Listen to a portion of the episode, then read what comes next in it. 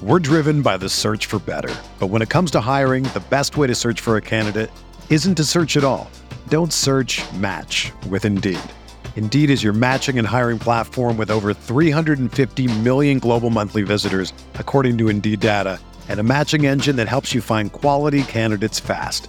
Ditch the busy work. Use Indeed for scheduling, screening, and messaging so you can connect with candidates faster. Leveraging over 140 million qualifications and preferences every day, Indeed's matching engine is constantly learning from your preferences, so the more you use Indeed, the better it gets. Join more than 3.5 million businesses worldwide that use Indeed to hire great talent fast. And listeners of this show will get a $75 sponsored job credit to get your jobs more visibility at Indeed.com slash BlueWire.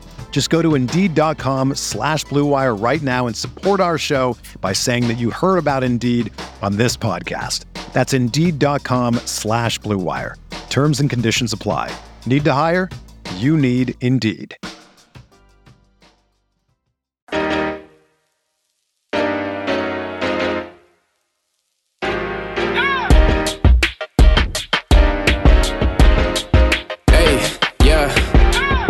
Like Kobe in the fourth quarter. This is the Dane Moore NBA podcast brought to you by Prize Picks. Coming at you Tuesday morning. It's February 27th. We got Wolves beat writer Jace Frederick from the Pioneer Press here with us. Uh, this morning, Wolves play the Spurs this evening. And in an effort to, if you're maybe listening to this after the, the Spurs game on, on Wednesday morning, I kind of want to just talk about what do I, what do we need to see from this Wolves team over the final uh, 25 games of the regular season to really feel confident about a a deep run into the playoffs? Um, we, we know that's a possibility. We know that's a possibility. It isn't a, a deep run as well. I want to get uh, Jace's uh, thoughts on that. How are we doing, Jace? I'm thrown off. I thought we were going to do a deep dive X and O's on a game against an 11 win team. So I'll throw my notes out the window and we'll do what you want instead. oh, we can we can do that. Uh, you can you can look up the the on Prize Picks how the Wolves might do against There you uh, go. the the eleven. Get win- that ad read knocked out. You know it. You early know when it. everybody's still tuned in. Exactly. Before I start talking too much. PrizePicks.com, Prize Picks app, promo code Dane for one hundred dollars sign up bonus. I actually was. I was looking this morning at some of the the Wolves Spurs uh, props for that game and two and a half turnovers. I think he might go more than two and a half turnovers against uh, Wembanyama there. Or maybe Cat big game. I don't know. Well, uh, maybe we'll talk about the Spurs game a little bit later. But Jace, my uh, my thinking here uh, to kind of assess the Wolves and I don't know, try to diagnose how far we think they can go. We probably got to look at them like internally, right? Um, and externally, like in the context of of the Western Conference. Internally, we're we're looking at the offense, which we've talked about a ton. That seems to be the one uh, real needle mover. But I don't think we should brush over the defense. Like I think the defense has been broadly uh, a lot better, a lot more the teeth to it uh, recently. That can be something that could push you through, could win you around uh, potentially, or at least I want to talk about the idea uh, of that happening. And then when we're talking about a deep run, we're talking about beating a Clippers team, a Nuggets team, or a Thunder team in in the second round. Likely, that's going to be required uh, to to get to the Western Conference final. So we'll we'll run through sort of all of that. But let's start. Um, let's start with the offense. Uh, February up until the All Star break, they played seven games. They were five and two, best point differential in the league. They blew a couple games there. Um, you could make the case up to the All Star break that the Wolves were playing um, as as well as anyone, and that was because the offense had finally sort of caught up uh, to the defense. Number one defense in February up to the All Star break. Number four in offense. We've said that a few times. Uh, but these first two games out of the break, at least offensively, they haven't come back at that same level at all offensively. Where where are you just at in this? I mean, we're just right now talking about the Bucks game and the Nets game, but broadly, where's your belief in in this offense and and what it can do and what it can be over these final 25 games? Uh, feel like it's going to be more like what we've seen the majority of the season than what we saw in that stretch before All Star. Um, Mhm. You know, and I know like, and and that's not like a death sentence for them. I really don't think so. You mentioned the defense, like it's so good, and we'll get to that, but it's so good that I think you can win with a very average offense. Mhm. Um, to what degree, we'll find out. Um, It depends on how exactly how dominant the defense can be, frankly. But offensively, I just think like there will be games, there will be times where they find things where they really play with the correct, you know, like ball movement, decision making, like quick, quick, quick. Uh, but I just think it's not in enough guys. Like it's not their status quo. It's not Mm-hmm. their mo uh, to play that way. To to Right. move, just to move, to cut, to screen, to create for others. It's just not who they are right now. And you can like pound it into their head, and you can drill it into their head, and you can find it for a few games. But I do think that it'll kind of regress to the mean at certain points. And they're so skilled that they can still like score points and win games um, enough offensively. Uh, but I, I just don't think that they're to a point yet. I'd be surprised over this final third of the season into the playoffs, like when things get harder, uh, when defenses lock in more, um, that all of a sudden now they will like really start humming offensively. Like I, I, I think like there were certainly some games in there, like even against like the Clippers, where the offense looked pretty good. Um, but I do think in general, like a lot of the, the good nights, like the Portland games, like you know, lighting Sure. up Portland, like that's that's just paths of least resistance, and then that's when you're more likely like this is easy. I can make the right plays. Like Mhm. Ant oftentimes is just getting off the ball because he's like, whatever, I don't care about scoring against Portland. Um, but but now like if you face a really good defense and then like things get a little sticky because there's resistance, and then somebody tries to take over. I just think that's more who they are at their core right now. Um, so I, I don't expect them to like hit some great new height offensively, but I think they can win a lot in spite of that. Right. It, it's at, at- practice yesterday. We asked Mike Mike Conley about this, and I kind of it's kind of like the idea of whether or not this is a fatal flaw, um, in terms of your right into the playoffs or whatever. And I, I'll play this clip here in a second, but I thought it was interesting how we also compared it to the Utah team and sort of their fatal flaw that year when they lost to the Clippers, and it was as as Mike says here, it wa- was the it was the thing they were worried about going into the playoffs. So that was their bugaboo during the season was playing against the smaller ball, switching defenses, and um, they kind of knew that that's what they were going to have to solve when when the playoffs came. They had some answers for it. They were injured a little bit, and obviously they ultimately lost to the to the Clippers there. But I think I think Mike gives really good perspective on the offense of like that gives me a little bit confidence in the idea that like they know it, right? And- and Thank God they know it at this point. Like they they should. But Well, Mike knows it. Mike, Mike Mike knows it, but I do broadly think it's sinking it a little bit more down the pecking order, maybe the age curve of like they've started to lose enough, I think, in some of these games where it's like, oh yeah, we do need to change this. And they're still not changing it every single night, but I do feel confident that it is being hammered home and it's in their minds. Is it at the forefront of, of their mind? So I'll play this Mike clip and then we can talk about it a little bit more. Is it bizarre to have 40 wins be the number one seed in the West and have this thing kind of offensively that's been a kind of persistence level the whole year? Yeah, um, it is. You know, but like I tell everybody, like all the teams that are up there in standings, number one, two, or three, they're all dealing with something. We're all in it in this in particular bubble, but I'm sure Boston has their thing. I'm sure Milwaukee has their thing. Like this is our thing. Our thing is just trying to figure it out uh, offensively. We've been on other teams where we've been elite offensively, and then defensively, there's just one thing that really bothers us, and, and falls we fall into it every every so often. So, um, you know, it's about trying to, you know, how can we balance it? How can we, you know, get our offense to a level where um, it's good enough, you know, to, to compete late in the season and late in the playoffs. So, um, you know, I think we can still we still get better at it. Have you, like, have you drawn a past experience on a different to you where you sort of had that feel throughout the season? At end of the year, end of the regular season, you kind of found some answers for that that made you ready for the playoffs? Yeah, um, I thought uh, in our Utah year, um, outside of our injuries, which what really kind of hurt us that year, uh, we had figured some stuff out for the the switching. You know, teams switched us and tried to get play Rudy off the floor, try to play super small ball. Or, uh, defensively, we had you know figured out a way to to minimize the the damage on that side and, and keep them in the game and keep our offense rolling. And uh, you know, we just you know I got hurt, Don was hurt. You know, we had a bunch of guys kind of out uh, going against the Clippers that year, and and the Clippers are an elite team, so you can't can't have that happen. Um, and so it's the same same here. We're going to have to deal with uh, what we're dealing with on our offensive end, and and, and how guys have uh, you know tried to evolve individually and uh, and how their how their growth goes is how our you know our offense will continue to go. So um, we just got to continue to do it together and and, and keep uh, holding each other accountable on that end. So Mike is saying that we figured it out, like that Utah figured it out, and then they got hurt. Um, Mike Mike has said that before. Like I just got hurt in that Clipper series, and I I, I agree with him. You know that obviously hurts them.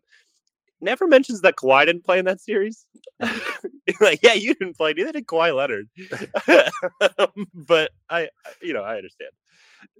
It's it, it is it, it I think about it from his perspective, and it's like, but even just right now, like to, to be that vet and to understand, right? Obviously, Mike has a very high basketball Q and S experience and all of this, and to to kind of it, it, must really grind his gears, you know, day to day. Credit to him mm-hmm. for kind of having a a patience with that, but you know, and I'm sure there's other experiences. If we kept talking to him longer, he could draw on something from Memphis, you know, this time or that time of knowing it's the issue that your team has and knowing it's the issue that you have to solve so as to make um, that that run in the playoffs. I, I, think if there's any sort of silver lining about this, is there's no ambiguity with this. Wolves team about what it is and what they need to do, and at least they have some experiences, some games, and even against not Blazers teams, right? Like good teams, yeah, where they where they have done it and they have, you know, they have moved the ball, they have moved their bodies. There hasn't been,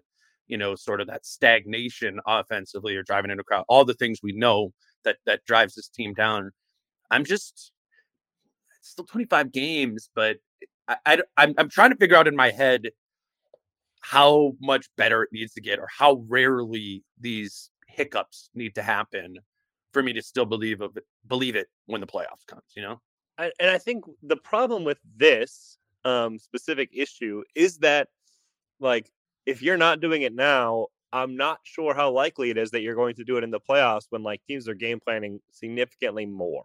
Uh, mm-hmm. They're really locking in on certain matchups and whatnot uh, to like take things away, um, and they're just defending a little bit harder.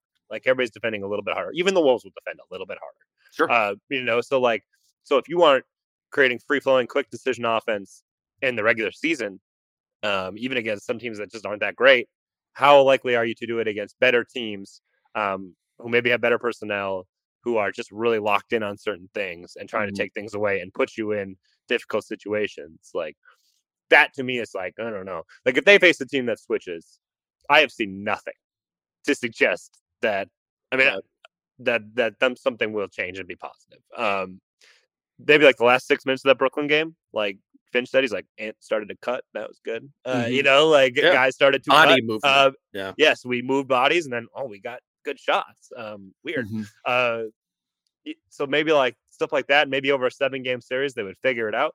Um, but like, I think you have to see it really consistently to then have faith that when things get really tough and you face a lot of resistance in the playoffs, that you will continue to do it.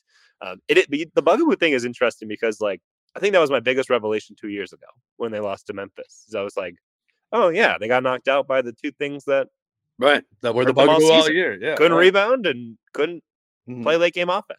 And to me, that's still where like this whole thing boils down to is like offensively, it's always kind of a problem, but it really does come down to like those last six minutes. Um, I don't trust their offense in the last six minutes of games. Um, and that is what that's where I think it's going to matter most. Um, certainly, like you can build out a bigger lead and whatnot if you just play good offense all game.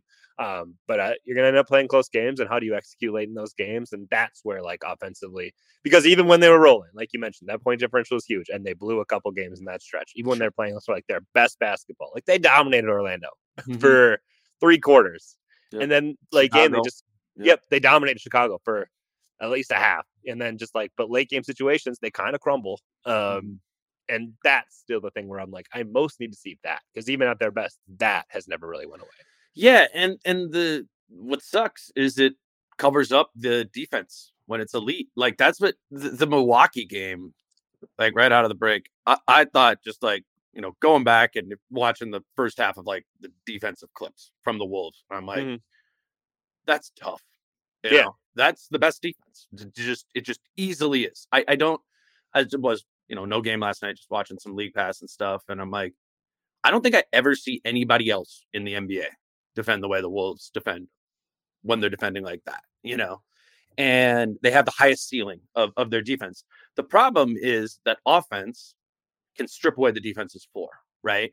And again, that's what happened in the third quarter against Milwaukee. When you're turning it over, now they're getting runouts. You don't have, I mean, no team is like elite in getting back in transition Right. and into the half court. especially on turnovers. Right. Exactly. You can't do that. It doesn't, it just doesn't. Best case scenario, it's gonna be like a cross match. Some somebody Yeah. slowed someone down, and now it's like, okay, everyone just pick someone up. Well, I'd that say the Wolves are actually- I would actually say the Wolves are decent at like right. They turn it over and like Ant or somebody sprints back and makes Right, it that tough Beasley play, forces a miss. Yeah, Mhm. Nas, whoever. Like Yep. Wolves aren't bad at that, but it's a low percentage thing. Right. you know, like no matter what. it it's just and I, and I don't know I don't really know what to like draw off of of like how how much can a defense can defense win you a game you know or win you a series if the offense isn't there too and, and maybe it can't. I'm, I'm saying I don't I don't know like I, I, I do feel like in a, any given playoff game if they do have six or eight minutes where the offense is like that and it's leading into trans turnovers and leading into transition the other way, it's it's just that defense is such like a small margin sort of game that even if you have the biggest margin of any team, to, to, to sort of lose that, it, it ends up it ends up taking away the weapon of it. When the Wolves defense is weaponized and the offense is competent, like if I can know that going into any game, just that the offense is competent and the defense will have its effort there. I mean, I don't maybe Denver and Boston. I'm not picking in that, but even then, I maybe am. I maybe would pick the Wolves if I could know that. It's just it's the ambiguity of knowing what uh what the offense will will do. But I do want to give the defense. We were talking about a little bit before we started recording. Like I think the defense is back to what it was um at the beginning of the season. They had that post Christmas lull on kind of both sides of the ball. But this to me, you know, Brooklyn game, you know, there wasn't and wasn't Rudy, but I I still felt like there was some defensive effort. Yeah, like Brooklyn missed a ton of shots. I, I just can kind of feel like the ethos of that defense is kind of back um, to what it to what it was. I don't know what that solves in terms of a, a deep playoff run, but it, I do think it's worth noting that that this defense feels really potent again. Yeah, hundred percent. Like it's it's it's making things difficult. It's at very like when this defense is rolling, it's at very worst having you take shots you don't really want to take. Even if Mhm. like they're decent looks, a lot of times it's like shots that you aren't like, that's not what we were trying to get. We'll take Right. it, but that's not what we were trying to get. Um the Brooklyn game, yeah, like they missed a lot of like my Mikal Bridges went, you know, Sure. however many, and that was and a lot. He'd probably take a lot of those looks. But like, but even like against Milwaukee, like there are things that are hard. Um, and Milwaukee made enough shots at the end, but it, Milwaukee's offense was not why I won that game. Um, it was that stretch where Milwaukee's defense turned up and and Minnesota's offense turned down, and the third quarter is what won Milwaukee that game. Um, and but otherwise, Minnesota made a lot of things really difficult. Um, and you see that, and like you said, like literally, like if Mo- Minnesota's offense is not generating the other team's offense, then it's going to be really hard for the other team to score. Yeah. And we see even like like when Minnesota can have like Gobert on a non-shooter and like a Jay Crowder can't make them pay for that, which again is not what Milwaukee's trying to get to. They're not like if we could just get this Jay Crowder corner three, we'll be all good. Um, maybe if it's Khris Middleton, that's different, but uh, but like if you can't make them pay, it becomes so hard to get anything. I mean, Yeah. like is if Rudy can just free roam, um, and Minnesota's other defenders are all pretty good, um, and then they really sink their teeth into it. You just see like each possession is a grind, um, and and that is where like you're winning on the margins because you're making the other team like they might score a point per possession, and that's Right. that's and that that's really tough. And like And when, especially even even when they have Giannis, right, right, like I, I mean, I, I'm sure listeners to this have watched like other Bucks games this season, but that's about as good of a job as I when I've watched Bucks games of just and you're you're, you're not shutting off Giannis Antetokounmpo's water, right? Like Right, he's right. still gonna, but the way that they're able to limit Giannis is is real, and it's like really limit Giannis and Dame together. I mean, they really did yeah. a pretty good job on both. they and particularly again in that in that first half there and and it's like it's, that's the whole idea behind why you we say quote unquote they match up well with Denver right there's there's enough belief in the idea that they can limit Jokic like 10% right that Yeah. he just given the way that they can match up with him and they can, like you said, have Rudy lurk and and provide that that help there, Jaden coming in to help that where that's what you need. Like if you know if Jokic is going to be able to do his thing, you're going to lose, right? And with the Wolves or against the, the, Wolves against the Nuggets or the Wolves against the Bucks, you have some confidence that like it's not going to be Giannis or Jokic's best night, and that in and of itself gives you a leg up that you can take advantage of if you can then you know play play offense at a average or slightly above average average clip. I do think that matters. You know, when, once the playoff series come, that we can kind of bank on whoever the star player it is that they're playing. He's not going to have their best series, and and that in and of itself is some degree of a win. Yeah, for sure, and and that's where like they can also like limit a Jokic or whatever without just giving up everything else. Um, mm-hmm. And like Denver's a great one because like it's not Jay Crowder, it's Aaron Gordon. You know, like and right. that's and now Aaron Gordon's in the corner, and that's the last place where Aaron Gordon wants to be. Like he, yeah. Aaron Gordon is at his best when he is attacking the offensive glass, when he's posting up a guy who's smaller than him. So when it's Rudy Gobert, yeah, it's like all right, you got to take that three. Um, you know, like and that's him at the worst version of himself offensively. Exactly, and that's why like that's why just like matchup wise, um, Minnesota does fit pretty well there. Like they can at least, even if Denver is a better team, uh, mm-hmm. Minnesota can match up pretty well yeah. uh, to make life really difficult and maybe pull out a series win. Like, I, I want to talk about Denver a little bit more. Talk about the Clippers and the Thunder too. As again, as we're talking about a deep run, grab our, our first ab break here. Uh, today's show is is brought to you by Adrianna Lonick and Coldwell Banker uh, Realty, another uh, new sponsor that we have uh, new local sponsor we have for the show.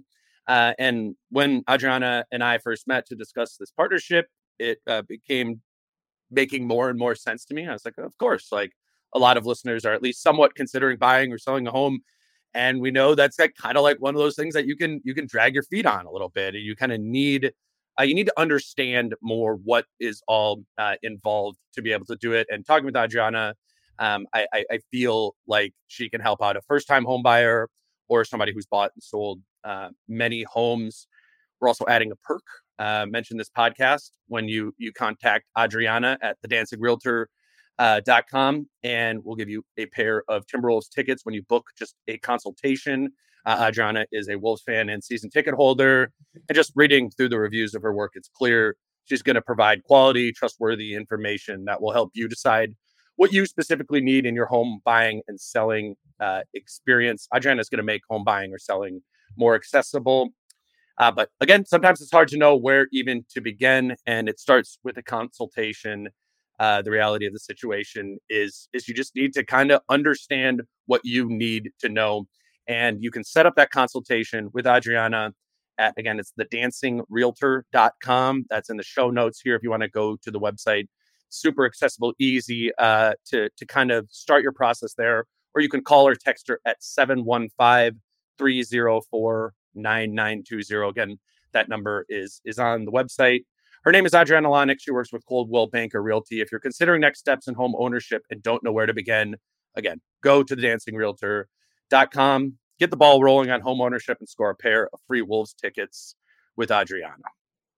Why don't you ever put out your number for people to call or text if they need something or like to consult? Adrianna did it. Why don't, Adrianna did it. Why don't you do it? Yeah, just text me. Text me. in the fourth quarter. Ideas for the pod? Actually, I, I have Jace's number here in my phone. I could I could put that up there. Uh, no, maybe maybe maybe in the playoffs we'll start a hotline. There you go. The Damon yeah, yeah. Jace hotline. Yeah, yeah, it's, it's coming. It's coming to both of us.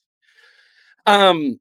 All right, we talked about the offense and defense a little bit. I think that the other part of this of like convincing ourselves that the Wolves can make a, a deep run is convincing ourselves that they can compete and exceed the other top teams in the conference. Um, in the second round, they will likely draw a Clippers, Nuggets, uh, or Thunder team, and I don't want to like rush ahead of the first round. We, I mean, you and I in particular have spent a lot of times talk time talking about oh a Pelicans matchup, a Kings match. I've been watching a lot of the Kings recently. I'm going to do a pod on that uh, before Friday is another one of those potential uh, first round matchups. But I don't think that's what we're doing here. We're talking about the idea. seriously, anyway. So. Yeah, I'm. I'm actually. Yeah, whatever. I'm going to talk about that on. Uh, yeah, yeah. Thursday. You don't have to waste with, your uh, time on it with with Brendan, but it's it's it's it's about the idea of once the talent you're playing a team whose talent level matches yours, right? I'm not Right. not trying to short like the Kings. I think the Kings are solid, um, but they only have an advantage in that series based on like matchup and that that sort of thing, right? When we're talking about the Clippers, Thunder, and Nuggets, we're talking about a team that's as good as the Wolves are, right? In terms of the talent that they they have on their roster. I'm kind of like I don't know. I've I've seen a lot of the Clippers recently over over the last month, and a month ago I would I was probably like that'd probably be my pick to come out of the West. I they still obviously could. I just don't feel a confidence in that. Um, the Thunder have have been very impressive in in their own right, but it, it doesn't feel to me like one team from that group is is really standing out, which means you can make an argument that you know it's the Wolves. The Nuggets, I, I, think where I'm kind of at is like Nuggets would be the the top one now, would maybe argue Wolves two there. Where where are you just again with 25 games to go? Where are you just kind of thinking about the top of the West, or how are you thinking about the top of the Western Conference? Yeah, I think I've got it as Nuggets, Wolves. I don't know. It's would win. hard, man. Right? I don't know. of I don't- switches. I don't know who would win it. I'm not, and like, I just then in my head, I'm like, who would win a series between the Thunder and the Clippers? And I don't know. Right. Um, I, I think the Clippers might be would win a series with the, over the Thunder. Uh, I think that's where I would land on it. Uh, Mhm. But that would be an incredible series. Like I remember watching games that they played last year. They were really great. Yeah. Um, so toss up with those two. I would put the Clippers like just above them. Clippers are not playing well right now. Um, Right. that's That's the weird thing about all true. of this is it's like it's, what it's do just- I take? What do I take Yeah. to be truth about these teams that I can think about playoff wise? Yeah, like at their worst and whatnot. Like, how do we Mm-hmm. evaluate in the regular season? I think the thing that makes it difficult to evaluate evaluate is like, I know that the Wolves are kind of playing at their top gear right now, um, and I think the Thunder played at their top gear um, for most of the season as well. I think that's that's great. I think that's a really good part of how you build as a team. Mm-hmm. Um, and then you just see how that top gear, if, as you sustain it, like you get to sustain it to, to create it. I think, um, and like the Nuggets have done that in the past. Um, and I'm not saying that like, they're not trying or anything like that, but I feel like the Nuggets probably have a different gear. I think maybe we've seen a little bit of that these last few games coming out of the All Star break. Um, I don't know if the Clippers like the Clippers. I think had this imaginary top gear that we all picture and then Oh, we yeah. never see. uh, but like so that's it's always just like okay, I think this team is playing at their peak pretty much right now or close Mhm. to it. Like obviously offensively can be a little better, but like I think the Wolves are who they are, the Thunder are who they are. Now, how does that stack up to everybody else? Like to like the Nuggets when you get to the playoffs? I don't know. You know, um, so that's that's what's difficult for me to gauge because like I do think maybe Denver starts to turn it up now, um, and look even better. But we've seen Minnesota play Denver once, so I don't. I know that that we, we do need more. We do need more Denver match. uh, Three more, right? Two two more? Or no, I think more. it's two in Denver and one in Minnesota. Yep. Yep. And then we'll get the, the Wolves arm back to backs in two of those second halves of it. So Yeah. so that'll is be Denver a is Denver in a true- back to back? You know, you know that by chance? I don't know. I think Yeah. I looked and I don't remember what the results were. Um, Yeah. But I think maybe both games in Denver are second half of back to back. So For regardless, yeah, if I the Wolves win, it'll be like got them. Uh, and if the Wolves lose, it'll like second half of back to back in Denver. What are you gonna do? it, it's with the with the different gear thing, right? And and this, I guess we could pull in like Phoenix and Dallas, maybe, right? Those are the teams I think that you're more so talking about because like I think we do Mhm. know what Denver looks like. Uh, yeah, I, I I weirdly would put like the Clippers, Suns, and Mavs in that we anticipate them having a different gear, and but not all three of them are going to hit another gear. No, You know what. I'm Some saying? of them are gonna flame out and just be like, "Why did we think they were gonna be good?" But one of the That three of them will. That does happen a lot. No, no, I think this is the Yep. right context to put it in. Not all of those teams are going to hit a different gear, and we're going to be like, okay, this is, you know, this is the Suns team. We were all scared. Yep. Maybe, but if the Suns one happens, it's unlikely the Dallas one and the Clippers right. one also both both happen there. But it's something to, you know, be wary of, Right. right? If you catch the team that does end up doing that, um, and that that's uh, maybe part of the advantage of getting the one seed and Yes. locking in like a Warriors or Kings or Lakers or whatever right. um in in that matchup. Not that those would be simple, but um I don't know. That's one thing about the the different gear stuff is like we can't anticipate everyone's going to hit one. The team we should anticipate it most, which Is I think you're saying Miami. too. Miami. My the teams that went to the finals last year, though, for real, Right, like right, that. That right. I, I really, I think that's the you know the most likely. And then it's just weird to compare that against the Wolves and the Thunder, who have kind of stayed in gear the whole season. And I don't know. I, I think I would choose the team who had stayed in gear the the whole season, but those are the less experienced, less mature teams. The the Thunder have the Wolves do have some playoff experience, but Yes. as we yeah. were talking about, the Thunder uh, have none. I the, mean, the, no. the Thunder the Thunder have no playoff experience. SGA has bubble experience. Like that's Yeah. literally Mhm. like, and that's not the same thing. It's not. right and and i i, I you know i put this out there before and then people are like well what are you talking about like the wolves the wolves have this playoff experience and even ant does too but it, it, it's i guess when i'm thinking about the wolves it's less so about the playoff experience and more so about my confidence in the maturity right? Which again tie, i think ties back into these final 25 games. How many how many of these final 25 games am i going to go immature game from the wolves? Yep. again a, a, a couple's fine. Five or six? Probably not you know? Even if they won four or five of those. Like it's it's it's this idea that i'm going to be more confident that they are a veteran team going going into the playoffs and i think just the best way for them to convince me of that is to just minimize the the frequency of those you know of those fumbles there but overall i, I mean and this isn't even wolf specific like thunder too i think i'm gonna take the team that when i'm watching them night to night i've seen their that gear I see that gear all the time from the Thunder. I see that gear all the time from the Wolves. It just becomes more believable than than the theoretical gear that the Suns have, you know.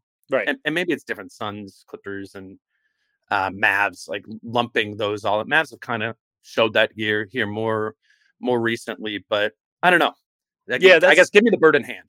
That's right. correct. Because like what you see over the next 25 games can be like, wow, actually, Dallas has just played really well. I mean, they did Sure. against Indiana, so like it's more of a reason of like, I don't know if they can defend.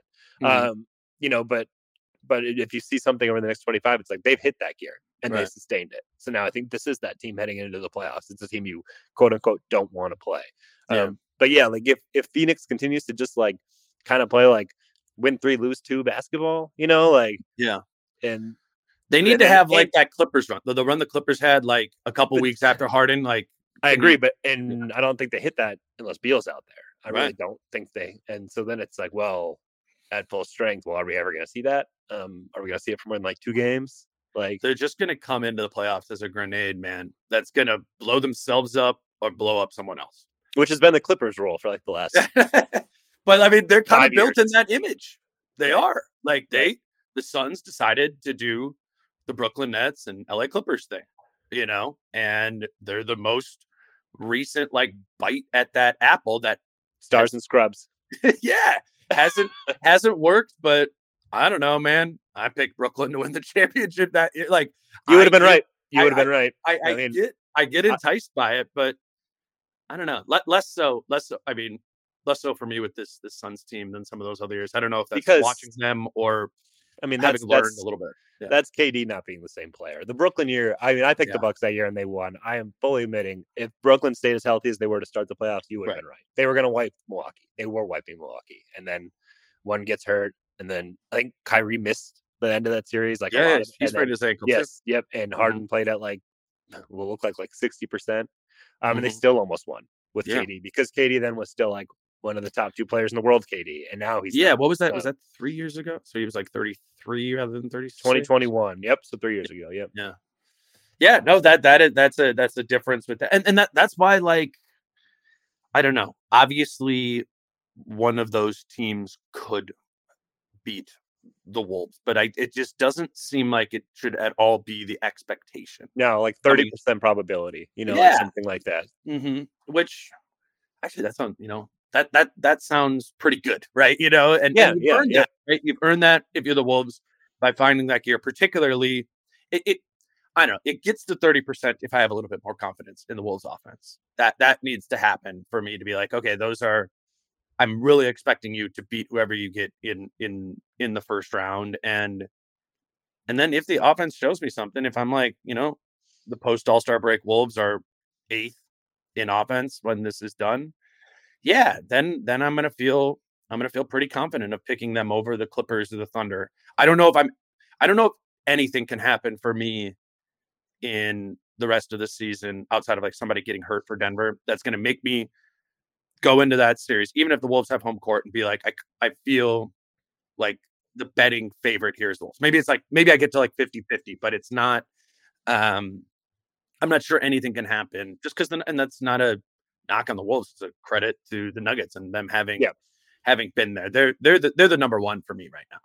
They're the, the defending champs. They're like fully healthy. It's, mm-hmm. it's and, and they played really well. Like, you know, like they're right there with Minnesota in the standings. They've had like the same offensive and defensive ratings as they did a year ago. Like there's it's you definitely like as much as it's like the Wolves have proven themselves over the course of this season, like Denver's proven themselves over the course of the last two years and have proven it in the playoffs. Like mm-hmm. that's where you can say the Wolves haven't proven it in the playoffs. Denver obviously has. So it just makes sense to like mm-hmm. as much as in like the first round, we'd be like, well, Minnesota has proven themselves all year and the team they're playing has not. So we'll go with the Wolves mm-hmm. as as like our expectation. Uh, when you get in a playoff series, Denver has proven it in the playoffs. The Wolves have not. Haven't really had too much of an opportunity to with this group, but have not. Um, so then you mm-hmm. go with the team that has. Like that. That's just logical to me. Um, and Denver, heading into any series, has the obvious massive advantage of having the best player on the floor.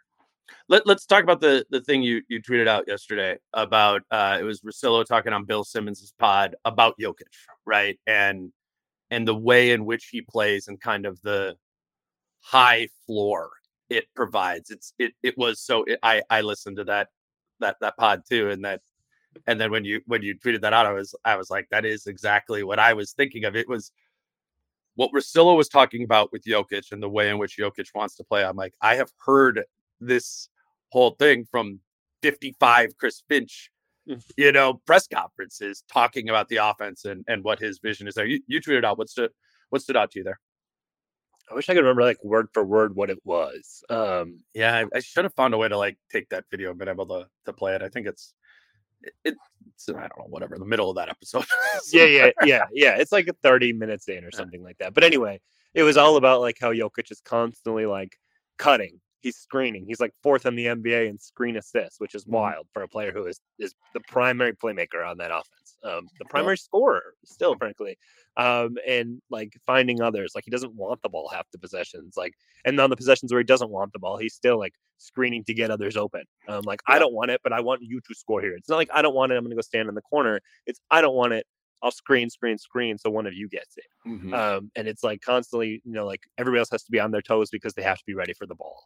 Yeah. Um, and that is just like what it's what everybody should aspire to because we see like what insane talent and touch and IQ mixing with playing the right way, you become the best player in basketball and you become the head of the best team in basketball. Yeah. That's where it's always like and Finch is always like, you know, we got to move. We got to like, and Mike Conley's like, we got to make sacrificial cuts for others. Like, you have to do that. Maybe you'll get it. Maybe right. the next, it frees things up for everybody else. Rudy's always doing that. We all need to do that.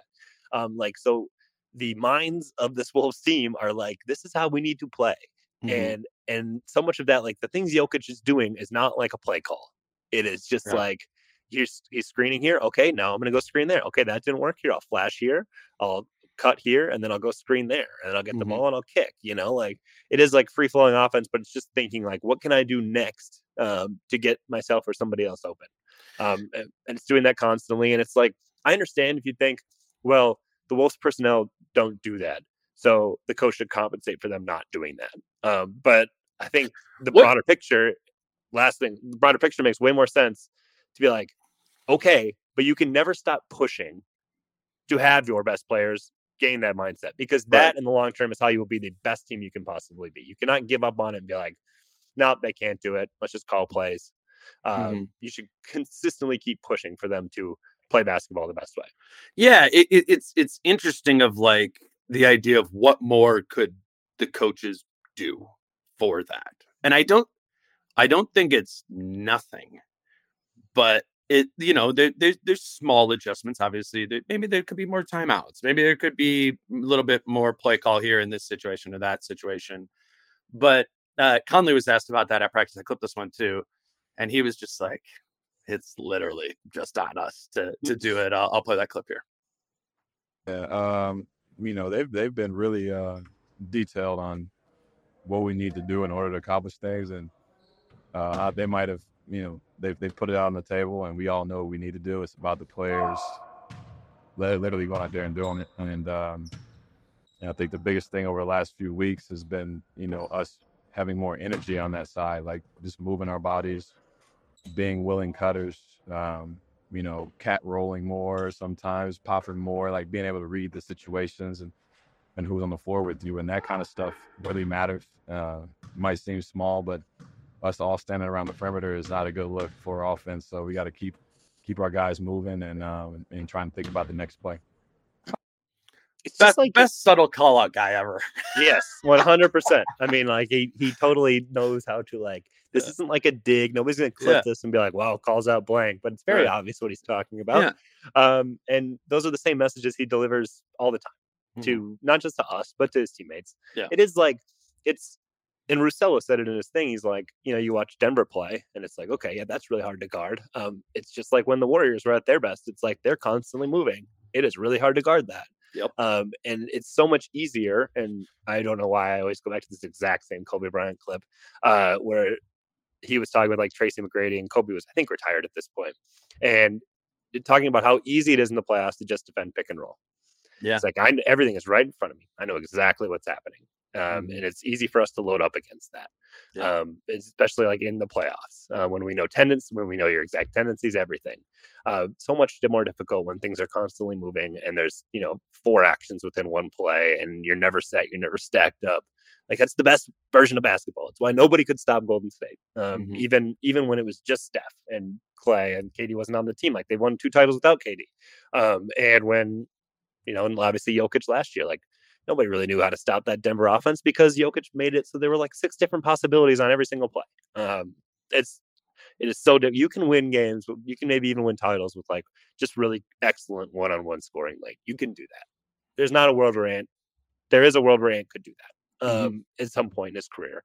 It's way harder, um, and it's probably less sustainable. And if you want to be just like an elite team, like you will play basketball the right way, where you are constantly moving, cutting, screening, like Russillo was in that podcast. He's like, there are so many great players, but I'm like, yeah, but they're never going to set a screen for anybody. Like, how many screens have you ever seen Ant set for somebody? Yeah, right. No, totally. I mean, not many. right. and it's not yeah. like that has to be called. Like you can just go screen for somebody. You yeah. know, you don't have to have to be in the corner and be like, I'm just gonna watch. I think mm-hmm. I'm just this possession isn't for me. Um, we see that all the time where it's like floating games, you know, like mm-hmm. uh and the same thing for for cat. It's like, okay, so cut. You know, like if you're just standing up there, you're not getting the ball, cut um, and that'll either get you the ball or get somebody else the ball. And it, it, it's why it why Finch has never turned this into a heavily structured, heavily pick and roll, particularly structured team, which your roster almost dares you to do, just like on paper, particularly with with Conley and Gobert. Um, the reason he hasn't done it is because of that that Kobe thing. That's his belief. And now, you know, people at home, you can you can disagree with that. I'm just saying I we know that that's what Finch's belief is. Is there is a ceiling or diminishing returns to playing in that very direct style where the defense does know what you're doing. The idea that like we just believe our offense can out execute your defense even if you know what's coming.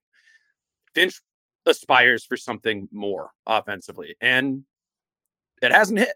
It hasn't clicked with with this group. The you know the past two seasons since Gobert had got there. But there's something interesting to me about still aiming for that, right?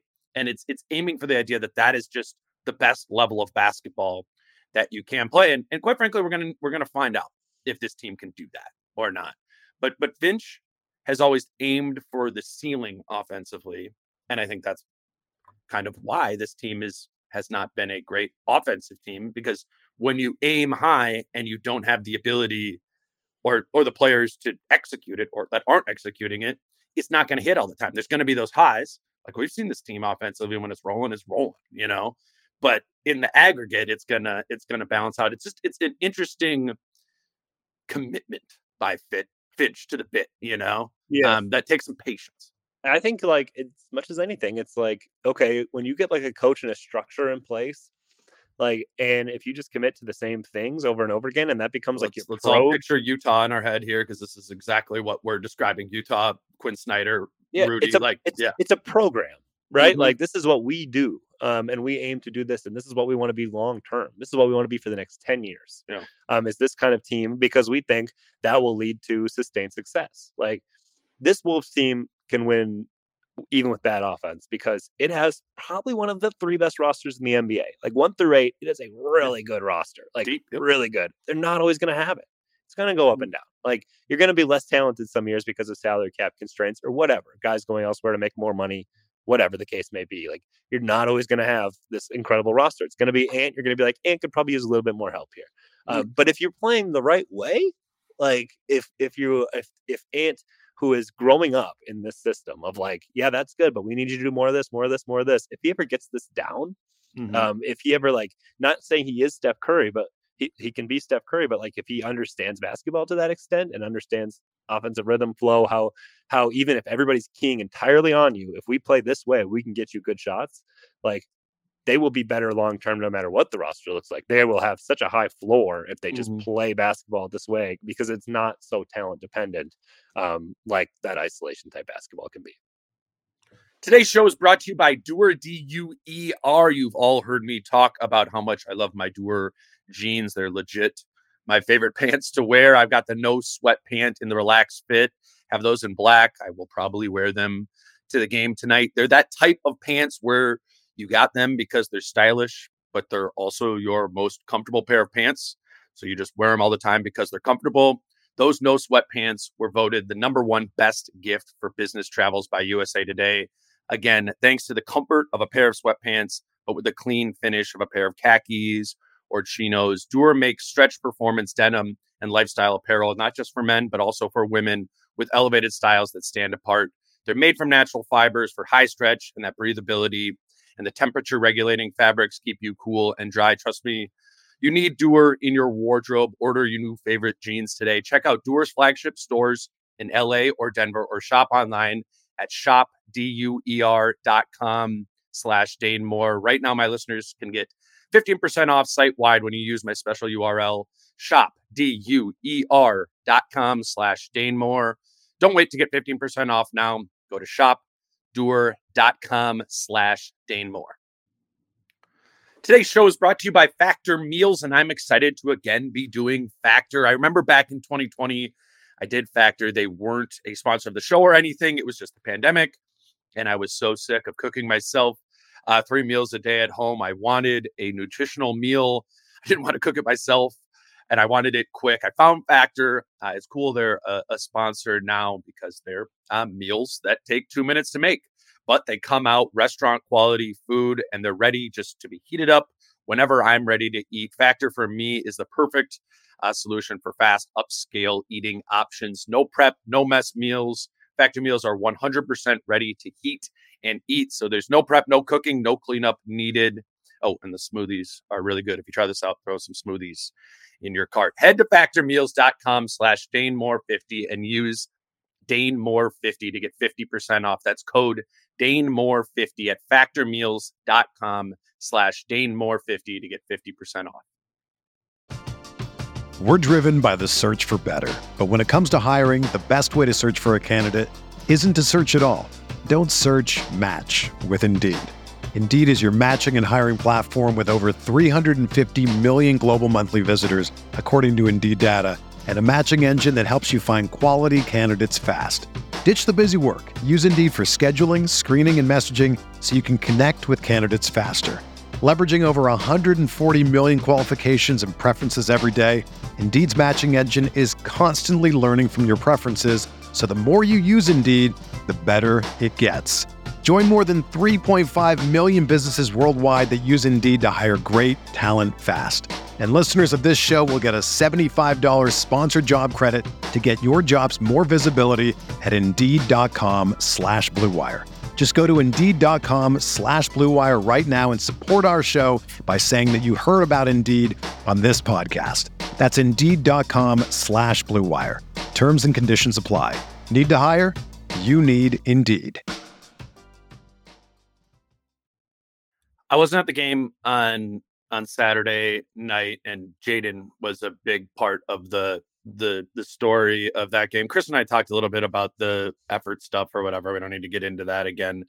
Um, I I was just I was thinking about re- going back and reading some of the quotes from that game, and you know Finch kind of publicly nudging Jaden to kind of like snap out of it or snap into what what they need him what they need him to be. And the you know the line he always uses right is Jaden's the barometer, right? The barometer for the offense. Jaden's having a good offensive game or involved in the offense. The numbers bear it out, right? It it it has been way better. I, I'm wondering what you think about that. Like, is that something that he can just force to happen? You know what I'm saying? Like, can he can he script it a little bit more, Finch, to involve Jaden, maybe even intentionally early, so as it at least begins as one of those games with the heavy involvement from Jaden? Or does it just need to kind of come within the flow? Does it need to come from random cuts? Like scripted offense for Jay is, is there is there a way to force that ingredient in there a little bit more? Did you, did you get what I'm getting at? So as to reach that ceiling or that high level of the barometer um, that that Jaden provides. Yeah, I understand what you're saying 100. percent I don't think so.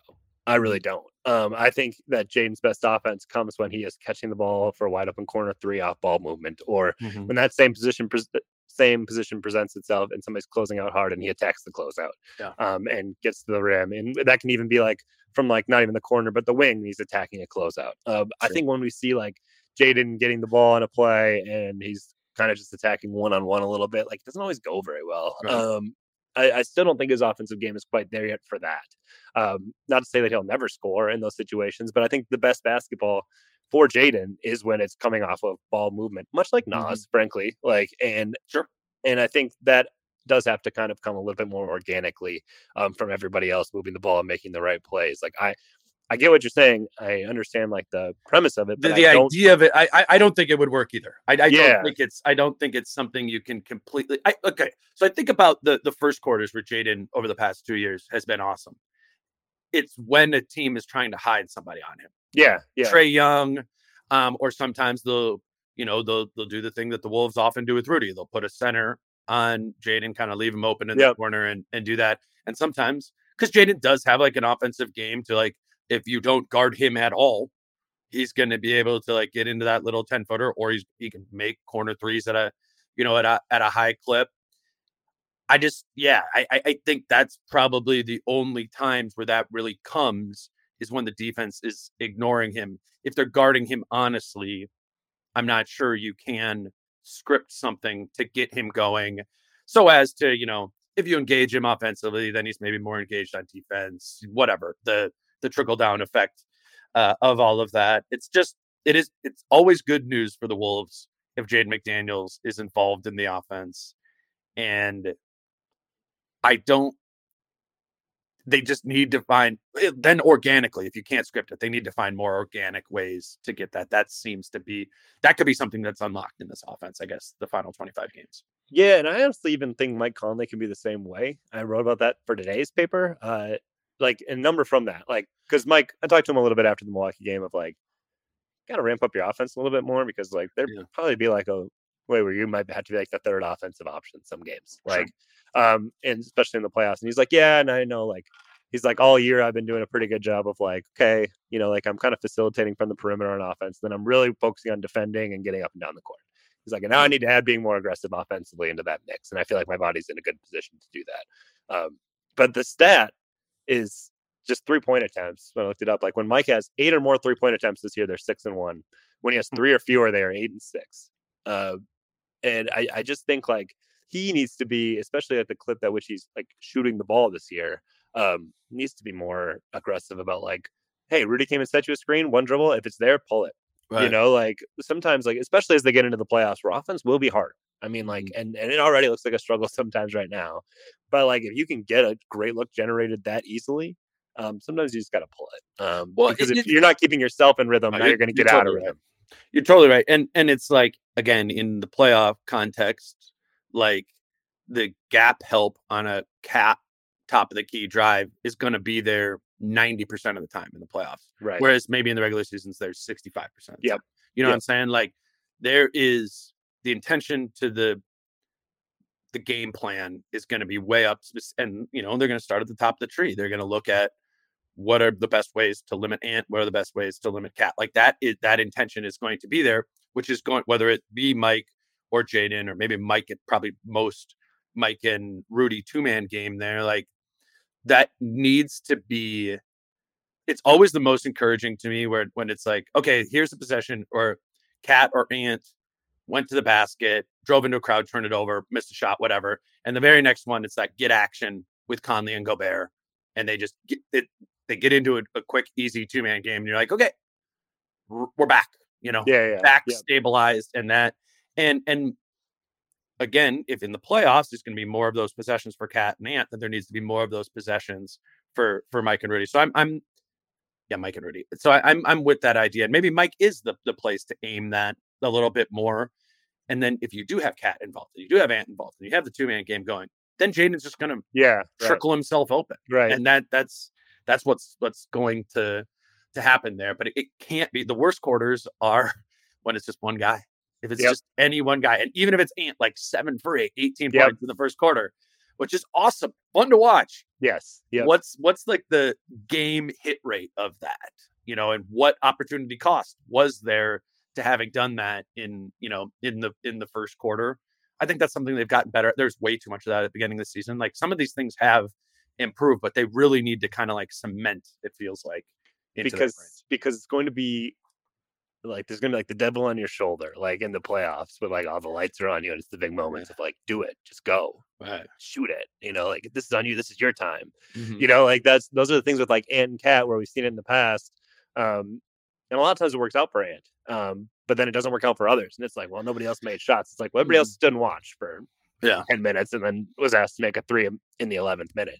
Um, but I agree with you. Like it's it's don't have those possessions like as much as possible. You know, like you're gonna need Ant to step up at various points, um, but mix everybody in. Um, I was gonna say something else and I totally forgot it, but yeah, I agree. Um, Yeah. Yeah. No, no, it's it's it's about the mix offensive. I think that is that is the thing. And it's like to some extent, oh, Ant is going to be the answer in the playoffs, but to some extent, he's not.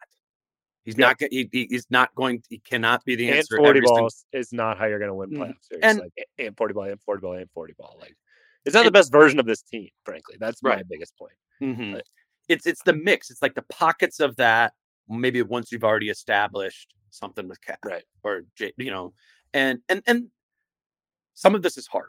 It is like reading and it's doing it quickly and it's kind Yeah. of like assessing in your brain of like, okay, where are we at as a team collectively, offensively here? What do we need from me? And and that's hard. Well, particularly when Ant and Cat, you know, they're trying to get theirs, they're trying to do their own thing. Like there's there's just these.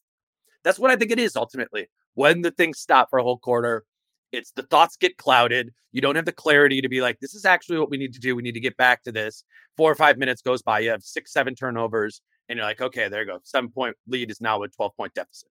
You know, and and it's just it's just finding that clarity and having actions outside of Cat and Ant who need to carry you. They are the they are the offensive ship, but they not every possession. It it just is is not every possession. And and when they don't, and when they haven't done that, it's been it's been the best that this team has played. You know, uh, all season. So The best, the We will thing I like this year, what I was gonna say, and I forgot, is Oh, yeah. it seems like they've, they're, they're like their best formula, and I almost feel like other guys know it. Is like, all right, let's do things the right way, and then once the game is won, like once we're up like 14 with like three minutes left, go ahead, Ant. Do all your isolation possessions where you just dribble 20 times and fire it up or whatever. And if it goes in, great. Crowds, oh, crowds ecstatic. If it doesn't mm-hmm. go in, we already won. You know, like right. and then he'll hit like three tough ones in a row, and it's like great, great. Get it out of your system. get You those earned- points. You Yeah. earned, yeah, exactly. You earned this time. Go ahead, go nuts. It doesn't mm-hmm. matter. You Yeah. know, like And when he's hot too, particularly if he's hot, because like in the I mean the end of that Milwaukee game, I mean incredible shot making. Yep. It was it was too little too late because they blew too much in the third Yep. quarter, but it was like Ant and Cat almost did bring them back. yeah, in the that is fourth where quarter. it, it's where like when they're up by ten, I don't think Elite is safe because they will still take those shots. And Mm-hmm. when they're down by ten, I don't feel like they're out of the game because they'll take those shots because they can make them. Like For sure. those like their end of game like with Cat and Ant just firing away like it is a super high ceiling and a super low floor. Right. Like it so yeah. like literally I don't feel like within that 20 point spread, I don't feel like the game is decided one way or the other. When there can be like 230 left, and I don't feel like the game is Uh, decided. No, I, I'm, I'm with you. I'm with you. Um, you want to uh, let us know what Conley Corner was this week before we wrap it? Yeah, it was just uh it was something like Mike did kind of last off season and they released it in the fall. Like it's his little mini video series. Um like two four two minute episodes of like good guys finish first. It's kind of the brand they put on it, the name of the video series. And it's just Mike showing a little bit more of like his personality, who he is at home, who he is with his friends. They're Mhm. funny. Like they they do go for like a little bit of like a satirical like sitcom kind of thing uh but like the but also like hammering in like who mike is and delivering it in that kind of sitcom like way i think they're all yeah, like funny. The Office. Didn't he? He yeah, said that in a yeah, yes, he yeah. said he's like a little bit more like an officey thing. Like you'll see him look over at the camera and stuff, and like they're fun. They're easy to watch. It's his Instagram, his Twitter. I just linked them all in in the story online. Like so, and it, he wants to build out that brand, like another season of that show, which they're gonna do. Um, but also like he pitched the idea of like maybe we do like a good guys finish f- first series because like obviously it's titled that because Mike Conley is known as like one of the good guys in the NBA. Right. Um, he kind of wants to go around the country, like maybe as the Wolves play other teams on the road, and like I know this guy kind of like represents those types of values. Like Mhm. maybe I play him in something and we just chat about things, Yeah. you know, just to highlight people like that. So I think it's the thing he was hesitant to do. He liked how it turns out, and now he's envisioning like where else can I take it? Um, and that's kind of part of the big part of Conley Corner is just like even showing more of him. Um, Mhm. on top of like him explaining other things. And uh, I think this was a pretty cool thing that I enjoyed. And I think everybody else would enjoy the clips too if you haven't seen them. You, probably, Oh, yeah. you maybe very well already have if you follow them. Yeah, yeah, yeah, yeah. I mean, but like I I watched them yeah like a year ago when it October when, when it they came out. came but out when I was yeah. rereading it, I was like, uh, yeah, that. Or maybe it's just because I feel like I know Mike Conley a little bit better now, and I'm Right. like, oh, okay, you know.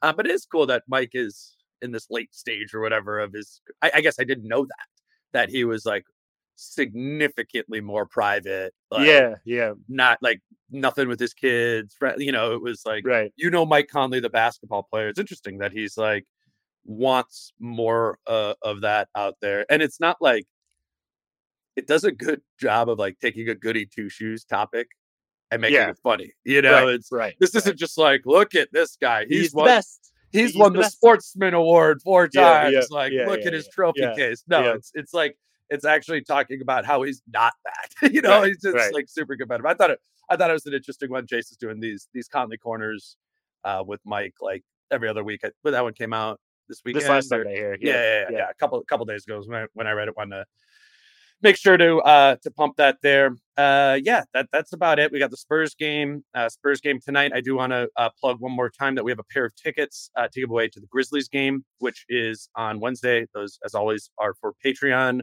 subscribers. Just send us a message on there. Entered into a drawing. Um, people get, get we'll we'll draw somebody to get a pair of two free tickets to the game. These games are getting, as my friends are like texting me, these games are getting very expensive to go to. Mhm, Yes. Um, so you know, hopefully, we- we're we're really grateful for those of you who do support us on Patreon and kind of, in a way, make this make this all happen. This is a way through a sponsor uh, that we can kind of get a couple people in the seats uh, for games and and do that. It's the Grizzlies on Wednesday, but it it'll it'll uh it'll still be fun. It's it's a cool season to just for everyone. If you haven't got to Target Center, it's this is Target Center is nothing like it's ever been. You know, comparatively to our seven years that we've been Two years ago was pretty electric. yeah, yeah, yeah. That's true. At, at the end, uh, Yeah, no, no, you, final- yeah, you're kind of right. It's like that. It's like Second half of the season. Yeah, yeah, yeah. I mean, obviously, the, T-shirt cannons flying into the crowd. yeah, over our head. Yeah, yeah. No, it's it is it is fun, and the Milwaukee game was like that. You know, when it was was late, but it it, it has been full like you know That's what like against bad teams. people just like they want to see good bas- like I, I think Yeah. two years ago even more so than this year just shows like the fan base like like this year it's the best team in the west like you better be there you know like Mhm. you're the best team in the western conference like Yeah. two years ago was like they were the seven seed um Yeah.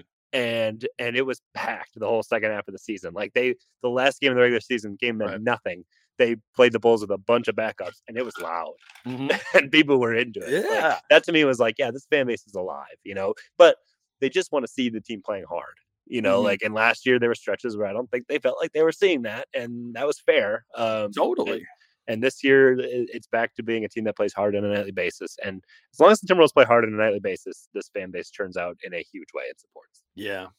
Yeah. It was, I think there's, there's a lot of people, right, who, you know, in previous years spent 50, 80, 100 dollars a ticket to, you know, to go to a game. And it was like one of those games where you're like, all right, Wolves are down by 24 in the second, you know, and it's like, Yep. there, there's like a, that's real money, you know. Like there's that that uh, impact of like not only did you give your night, I paid for this, and like what what am I? They don't care, you know. It it is that to that end, it's it's turned. And yeah, we're talking about these third quarters where they lose their head a little bit, but it's still normally in the context of an overall like Yes. the Milwaukee game wasn't a bad game to like nope. Three quarters of really Yeah. hard played basketball. Yeah, and then the and like you mentioned, like it's not like they stop playing hard. A lot of times it's that they lose their minds. You know, like almost kind of interesting to watch. right, right, right. Uh, yeah, so that's in the the show notes uh, in your podcast player on the YouTube channel here, Patreon, P A T R E O N dot com slash Dane Moore NBA. There's a direct messages thing in there. You send us a message. If you're not a subscriber, uh, obviously for the the playoff push, we we appreciate that too. But no pressure um, on the five bucks a month. Just for those of you who are supporting, this is a way for us to give back. Um, yeah, I miss anything, Jace? Well, you missed my Spurs breakdown, but We- get- let's go. What's gonna happen tonight? Uh, Wemby's fun to watch. The Spurs really suck. Right. That's it. That's the cliff notes. What I put together. It will be. It is. You mentioned the switching thing um, against Brooklyn that gave them problems, but the Milwaukee drop and just putting Lopez at the rim and like daring people to Yeah, he dominated that game. yeah, And, and, and I I mean throughout. I was like, he is dominating this. It was like because I think I've seen Rudy do it so much that when I saw somebody else do it, I was Right. like, oh, yeah, yeah, it, Yeah. It, it's like you know we you and I had many years of like why the hell is this team running drop coverage? It's a whole different animal when your drop coverage center is Rudy Gobert, Brook Lopez, or Victor Wembanyama. Like that's that is something you know that I think is informative even against a team that has a terrible record this season of like how Ant in particular, how is Ant learning to better navigate elite rim protection? That's Yeah. that is a weakness in in his game overall. I do think there's a pretty big thing of getting better at 10 feet, Mhm. like 10, 12 feet, not forcing it, not driving right into the crowd, um, Mhm. not just letting yourself be swallowed up by Lopez, who is like, if he's not blocking your shot, he is going straight up. Like he plays really sound, like Huge. protection defense, much like Rudy. Mhm. Um, you got to be able to hit the 12 footer. I mean, that's a pretty Yeah. big part of it because, like, if it's dropped, like the kickout's not always there.